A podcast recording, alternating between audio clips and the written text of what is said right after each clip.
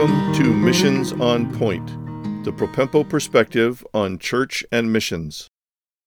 We're in episode 102 of Missions on Point. Today's episode will begin a series on contemporary issues in missions. So, this is the first of the series. We're going to use two episodes to talk about business as missions. There are many contemporary issues in missions, most of which have some measure of controversy. You will almost certainly run into some of these issues, maybe not all of them. You, your church, and certainly any prospective missionaries need to be familiar with these issues. This episode will introduce you to business as missions. I realize that much of the literature out there and things that you'll find in search engines will refer to it as business as mission. That is, mission as a singular, not as missions, a plural. We dealt with the distinction of that and why I think it's important to say missions way back in episodes 10 and 11 of Missions on Point. So go back and listen to that to pick up the reasons why. Most missions historians would say that Paul's tent making activity was an example of business as missions. There are many different types or flavors of business as mission or BAM, many of which range in the spectrum of charity to profitability or profit making businesses, from social engineering or social entrepreneurship to more secular business goals for goods and services and profitability. In some cases, people may regard BAM as simply a Christian doing any kind of work in a cross cultural setting with the goal of simply living out their Christian life, not any specific ministry goals in mind. Others regard BAM as a means to an end, a necessary evil, if you will. In order to get into many countries in the world today, you have to have a business reason to be there, there's no such thing as a religious worker visa or a pastor's visa or a church planter's visa. They have to have a legitimate business reason to be in the country. Therefore, they must join or start a business in order to validate their reason for being in country. Others use other kinds of visas as leverage for a nonprofit or NGO, non governmental organization, or student status, or perhaps a teacher status within an educational institution. There are many other contract type of jobs that may be available in engineering, in medicine, in government, leadership, consultation, many types of contract jobs that one may assume without having to start one's own business. However, we'll save that for another episode.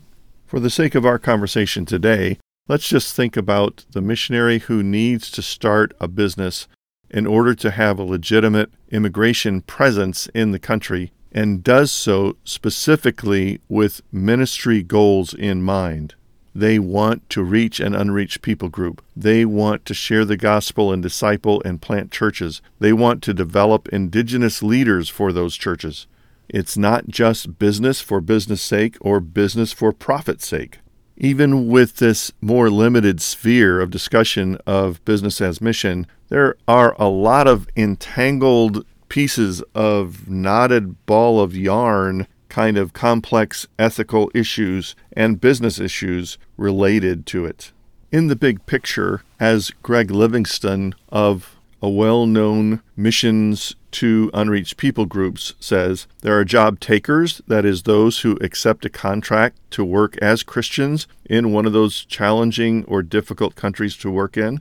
There are job makers, that is, those who create businesses so that they create their own job and employ others as well. Unfortunately, there are many job fakers, that is, missionaries who go in knowing they need to start a business and they start one on paper, but they never really do the work. They sort of let it pose as a facade or a fake platform, if you will, for them to have presence in the country.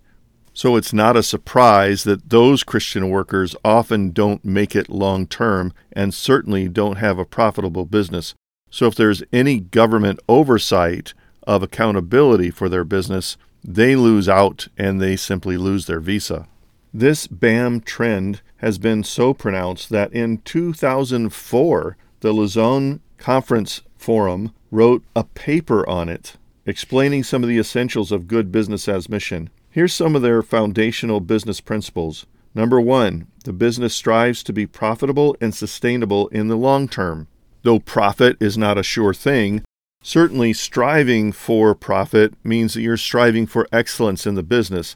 It's not just a sham or a fake. Number two, it strives for excellence and operates with integrity and has a system of accountability. This would be true of any good business. Number three, as mission distinctives, it has a kingdom motivation, purpose, and plan that is shared and embraced by the senior management and owners. They are trying to accomplish lasting and spiritual goals. Number four, it aims at holistic transformation of individuals and communities. This is in line with the gospel. The gospel transforms people. Local churches have a long lasting impact on transformation of people. Number five, it seeks the holistic welfare of employees. This could lean into holistic welfare in the sense of spiritual and eternal welfare of their employees. In fact, this is one of the less articulated goals of missions, and it's a problem for pioneering or frontier type of missions, strategic missions in unreached people groups. How do you get people to minister to? How do you recognize who you have opportunities with to share the gospel and through which you hope to see God work to draw them to salvation and create a new local church where one has not existed before? And the answer is in business, you have a natural up and down supply chain stream of customers and suppliers through whom you have a natural relationship to share Christ and the gospel. This report says number six is this business seeks to maximize the kingdom impact of its financial and non financial resources. This means that they are using their resources appropriately, both money and personnel and intangible resources, to influence their whole sphere of relationships for the better, for Christ's sake. Number seven, it models Christ like servant leadership and develops it in others. So the way the business operates is important as a testimony to the community, not just that it operates. Number eight, it intentionally implements ethical, Christ honoring practice that does not conflict with the gospel. Of course, you want your business model to reflect gospel priorities and values, including how you do business, keeping your word, the best BAM businesses instruct all of their people in Christ's teaching to business life and practice. A missions minded business, number nine, is proactive in intercession and seeks the prayer support of others. We accomplish spiritual things through prayer, and God does His work in ways far beyond what we can do. We're seeking prayer, asking for prayer for the business as well as the spiritual results of the business. And lastly, 10 seeks to harness the power of networking with like minded organizations. So it's perfectly appropriate for a missions business, a business as mission enterprise, to seek consultation and relationship and partnership with other businesses that are like minded. So, while there is a very wide range of potential of the types of businesses that could be legitimate business as missions enterprises, there are a number that have been extremely popular in the last couple of decades. One is teaching English as a foreign language. English happens to be a very popular and dominant language. I've heard stats of something like 80% of all the information on the internet is in English. Of course, American and English speaking media dominates all over the world. English is a dominant language of business and education. So many people around the world desire to know English, and it's natural that missionaries would try to fill that need while trying to also influence them spiritually for the sake of the gospel. Christians have been hired around the world in private schools and public schools, in elementary schools, and in universities for teaching English. The practice of medicine is another very large area. Historically, we've had missions creating medical clinics and hospitals around the world, even those that are friendly to Christians. Yet, in today's world, providing medical services or medical related services in closed countries is a natural way of getting a contract or launching a business to provide those services. Of course, they have to jump through more hoops of certification of their credentials in any foreign country. Another huge one is the whole travel industry. I think this is so popular because it assumes a low threshold of entry. Almost any foreigner can go to another country and open up a travel shop of some kind to help people with travel or to become a travel consultant.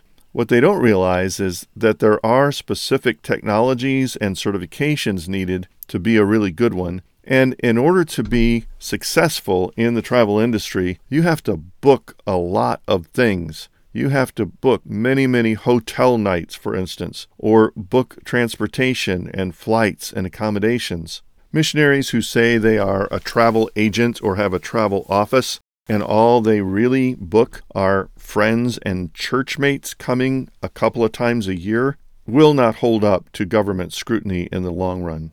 There are many missionaries that discover in their host country some goods that could be produced relatively inexpensively for sale in the West. And so they're using highly skilled handcraft tradesmen or people that can produce certain kinds of things in a cottage industry type of style for them to be able to sell. Then they have to deal with marketing, quality control, management of those employee relationships, all of those kinds of things in order to make it really work. Businesses that require economy of scale on a bigger level require facilities, maybe specialized tools and equipment, and a supply chain that's prearranged, and customer client contracts as well. Go back to the basics. This is really important to understand. BAM is a way of life in missions now. It is very significant and important for many unreached fields to have a business as mission plan, but it also means that the missionary really needs to have good business skills. How do they get that? Well, they're probably not going to get it in the Bible school or seminary, or maybe not even from their church internship.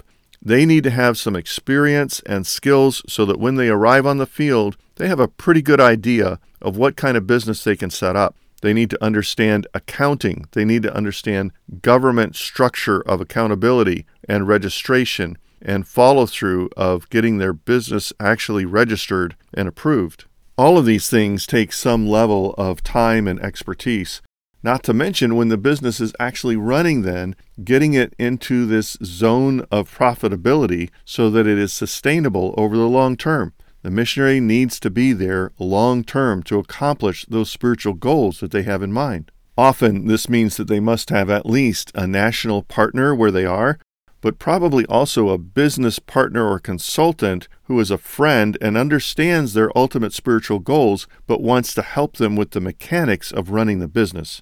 Certainly, it doesn't hurt to have some legitimate training so that they understand what it is like to write a business plan and to get funding and to actually put things into production, whether it's goods or services, and win sales so that they can continue to do business in that country. If we want the gospel to get to some of these difficult, unreached areas, we're going to have to understand business as mission. The next episode will delve into it a little bit more.